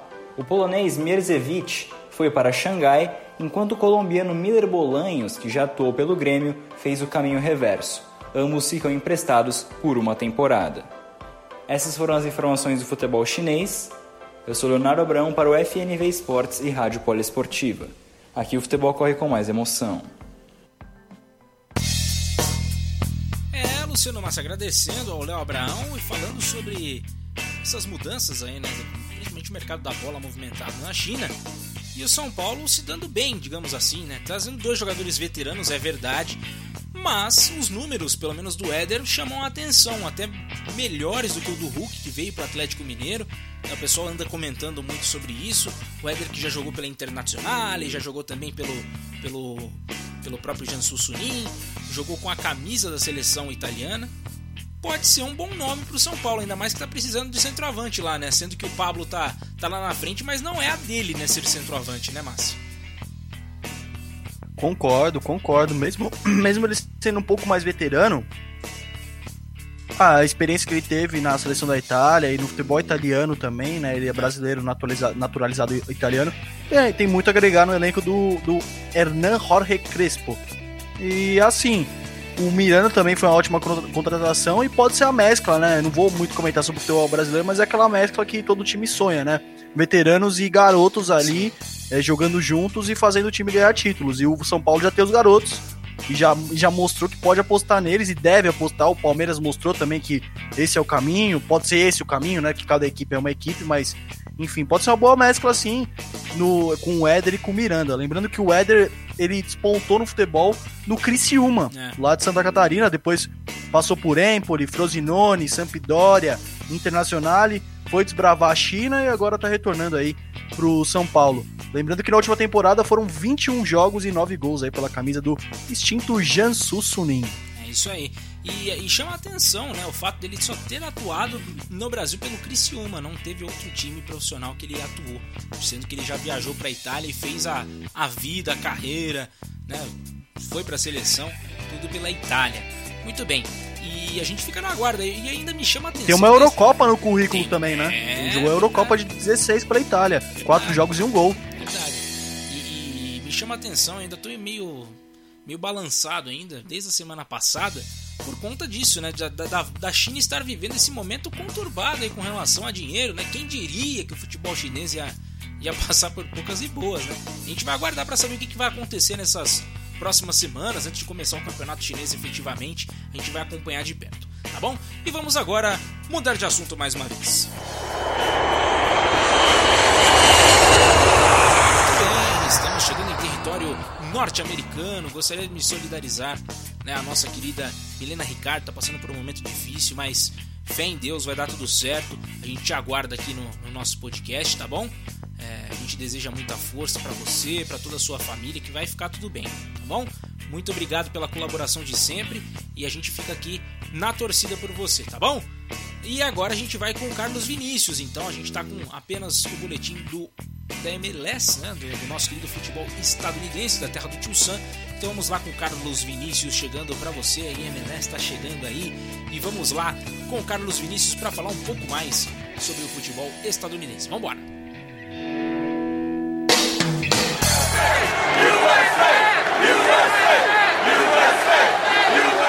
Hello guys, com a abertura da janela de transferências da Major League Soccer, muitas contratações foram oficializadas. Assim, Joevin Jones, ex-Seattle Sounders, assinou com o Inter Miami. O brasileiro Caio Alexandre, ex-Botafogo, fechou com o Vancouver Whitecaps. Também tivemos uma volta de dois atletas que já jogaram nos Estados Unidos. Primeiramente, Luciano Acosta, que atuou por quatro anos no DC United, se juntará a Brenner no FC Cincinnati para fazer uma dupla Brasil e Argentina.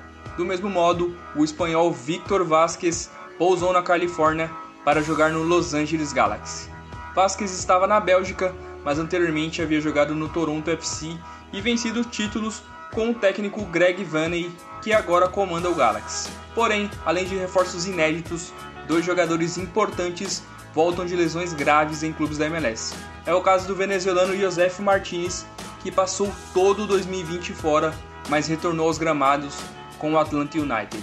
O atacante jogou poucos minutos em um amistoso e deu um ar de esperança aos torcedores. Já no Portland Timbers, quem retornou foi Sebastian Banco, mas o argentino, eleito MVP da MLS Back, ainda está apenas nos treinos e talvez retorne na abertura da Conca Champions. Falando no torneio continental, o Toronto FC confirmou sua vaga no torneio.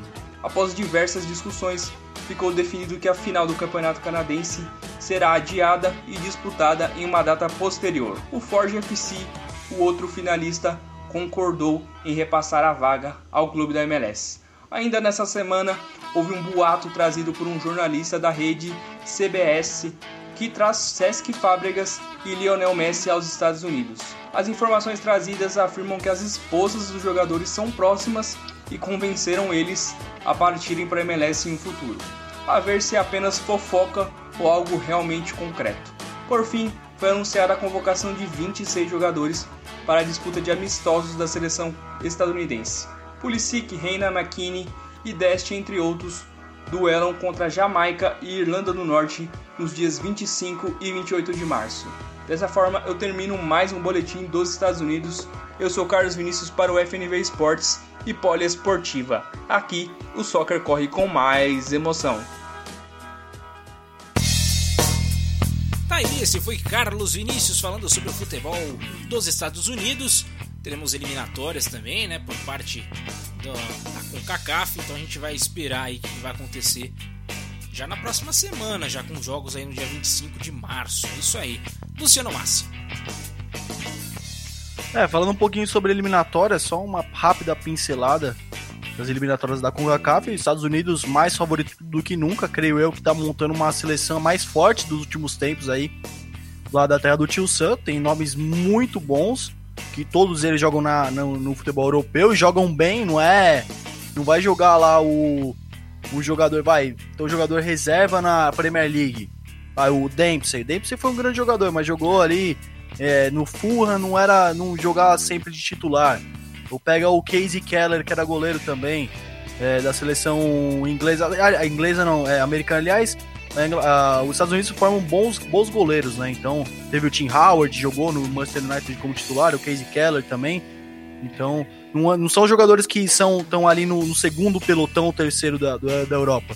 Isso que eu quero falar. Estão jogando no, no, primeiro pelotão, na primeira vitrine, e estão jogando bem, né? Estão mostrando resultado. Então, a seleção estadunidense vem muito forte para essas eliminatórias. Agora, falando sobre o futebol de clubes, também tem informação aí que o Palmeiras fez uma proposta para o Eduardo Atuesta, ele que é do Los Angeles FC, colombiano, ele começou lá no Independente de Medellín, depois já foi direto para os Estados Unidos em 2018 e desde então tá lá, né? Acabou o empréstimo em, do, em 2018 mesmo, foi um empréstimo de seis meses. O LFC comprou ele e o Palmeiras está oferecendo 3 milhões pelo, pelo serviço do jogador e o preço dele de mercado é 3 milhões e meio. E o LFC não tá, não tá aceitando, o LFC quer mais dinheiro pelo colombiano. Então vamos ver se a saber se o, se o colombiano vai vestir a camisa do Verdão nessa temporada aí, mas é o que tá rolando é que o Palmeiras tá atrás dele mesmo. Ele, ele tem, pela seleção colombiana, ele tem nenhum jogo, ele nem ele sequer vestiu a, a camisa da seleção colombiana. Esse atuesta aí, mas pela na sua carreira profissional inteira, desde o Campeonato Colombiano até agora a MLS, 92 jogos, 7 gols, 17 assistências. Então ele, tem, ele é um ótimo garçom, né? Ele tem 17 assistências, 7 gols em 92 jogos, Gabriel Max. É, quem sabe não pode ser um bom nome aí, né, para reforçar o time do Palmeiras. Vamos aguardar, hein? Vamos aguardar, a ver, né, como diria Luciano Massi. E o Carlos Vinícius, é, ele tá muito Nelson Rubens essa semana, tá trazendo aí que as, as esposas dos jogadores são amigas, hein, Luciano Massi? Ah, difícil, né? Difícil se basear em cima de um, de um rumor desse aí que é amiga, que gosta, ah, já viu o apartamento lá, gosta muito do clima da Flórida. Fica meio difícil. Mas eu acho mesmo que pode acabar não rolando. É mais provável que não role essa transferência do Messi, ainda mais o Messi. Pode ser que o Fábrica, assim, possa jogar lá no MLS, como a gente falou no programa passado, a MLS não é mais aquela liga dos aposentados, já faz algum tempo, mas recebe ali uns jogadores ali que já estão em fim de carreira, como como o próprio Higuaín também, né? Olha, eu já tô aposentando Higuaín, né? Mas enfim, não tá, mas tá longe do auge já, né? O tá Higuaín, para quem não lembra, jogou em 2007 no Real Madrid, é. passou ali pela, pelo Napoli, passou pela Juventus, já já já deu a sua rodada já onde ele e, deveria e na Europa, coisa, já né? gastou sua bola, né? Ele, ele, faz muito gol, mas perde gol também, hein? Como ah. perde gol? Meu Deus do céu. Copa América Centenário 2016 lá perdeu um gol contra o Chile na final. Perdeu também um gol feito lá contra a Alemanha na Copa de 2014 na final também. Ele é um, é um exímio perdedor de gols, né? Todo respeito tá o Gonçalo Higuaín, que eu sei que ele tá ouvindo também, né? Tá ouvindo o Gonçalo Higuaín, tá ouvindo o pessoal lá do Azerbaijão, tá todo o mundo inteiro tá ouvindo. É isso aí, um saludo para você. Saludo, hermano. Muitas graças. E agradeço, claro, a gente tá brincando aqui com o Carlos Vinícius, mas a gente espera também, quem sabe, ah, seria uma boa pra MLS, né, se tivesse o Lionel Messi, né? A gente vai acompanhar também as cenas dos próximos capítulos aí dessa, dessa nova novela do futebol, para onde vai Lionel Messi. Muitos dizem que ele vai para o Paris Saint-Germain, já entrou o pessoal do MLS aí no meio. Vamos aguardar, a ver também. E a gente vai encerrando. O presidente do Barcelona falou que ama ele, e... vai fazer de tudo, né? O pre foi empossado lá em Barcelona, já falou que ama, já fez sua declaração de amor pro Messi, falou que vai fazer de tudo possível e impossível para manter. Vamos ver que tem muita gente interessada, né? Tem muita gente. Rapaz, aí no final acaba no News. Imagina que, que delicioso seria ver o Messi na Libertadores. É, meu, é um dos meus sonhos ver o Messi competindo numa Libertadores. Eu falo mesmo que é, ia ser sensacional, cara. Imagina, volta o Soares, joga no Nacional, volta o Messi, joga no News. Pô, ia ser, o Neymar jogando no Santos. Imagina uma liberta dessa, o Max. É, ia ser sensacional. E o, o, eu tenho certeza que o Pedro Ferro ia virar torcedor do News rapidinho. É, ia virar leproso, né? Que tem lá os, o News Old Boys rivaliza com o Rosário Central e tem os leprosos, que é o, que é o News, e tem os canalhas, que é o, o que são dos torcedores do Rosário Central. Só a nata, né? Só a nata. Só a nata, leprosos e canachas. Que beleza, que beleza. E a gente vai encerrando assim, nesse clima de alto astral para vocês aqui no nosso Futebol na Veia, na Poliesportiva. Mandar um abraço para todo mundo que acompanhou o nosso programa, agradecer né, a todos que, que nos dão feedbacks também, isso é muito importante para o nosso crescimento. E mando a novas conquistas sempre, a cada dia a gente vai almejando mais e mais. Luciano Massi, muito obrigado pela sua presença mais uma vez.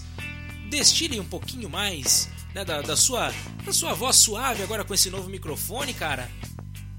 Ah, Gabriel Max, pode deixar que eu vou destilar muito ainda, eu vou gastar ela demais, não só aqui no programa, aproveitar esse gancho, não só aqui no programa Futebol na Veia, é. toda quinta-feira, a partir das 19 horas, horário de Brasília, toda quinta-feira eu tô aqui com você, muito obrigado mais uma vez pela oportunidade, mas eu já vou destilar, vou gastar ela bastante no fim de semana, aproveita você, amigo ouvinte, pra fazer o convite, porque tem estreia, hein?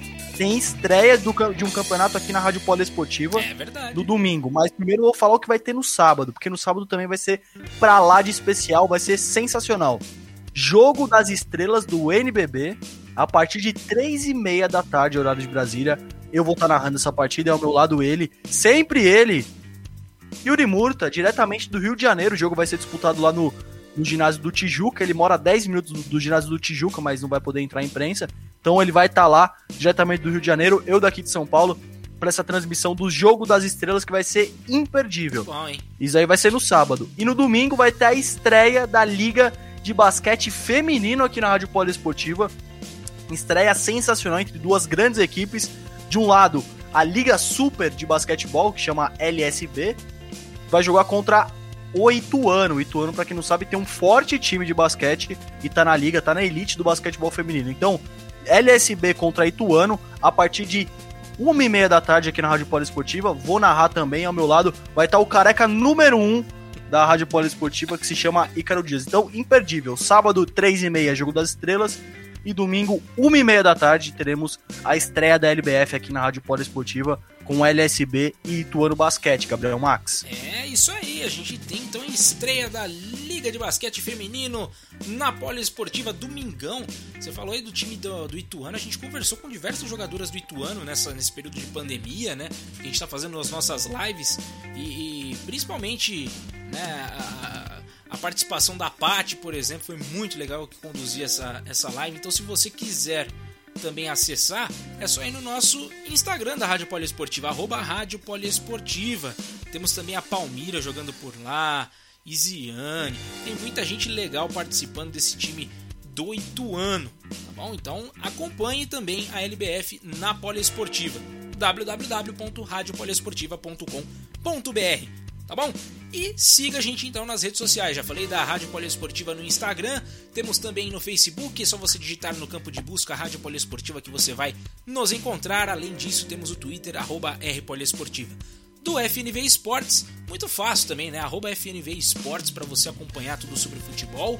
Temos também o arroba FNVBR no Twitter e também só digitar FNV Esportes no Facebook que você nos encontra também né? Pode acompanhar o nosso trabalho, acompanhar os textos, tem muita coisa legal. A gente tem sempre conteúdo novo para vocês.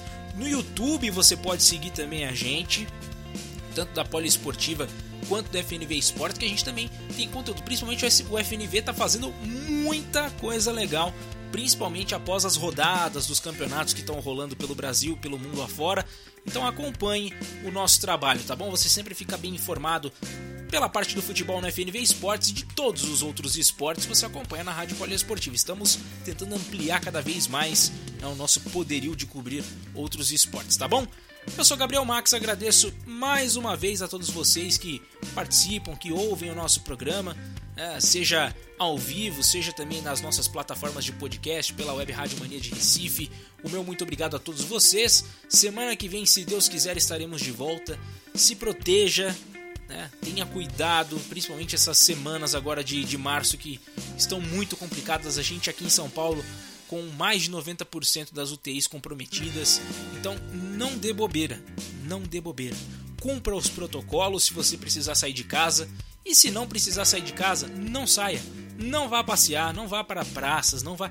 Evite qualquer tipo de aglomeração. A gente nunca sabe o que pode acontecer, então preserve-se em casa para você não ter nenhum tipo de problema, para você não precisar de um leito médico, de um leito de UTI, porque as coisas estão cada vez mais difíceis, tá bom? E a gente deseja a todos vocês sempre saúde para poder nos acompanhar sempre e poder tocar a vida de vocês de uma maneira tranquila, assim como a gente também quer para nós, tá bom? Obrigado a todos, grande abraço, valeu, até a próxima semana. Fui!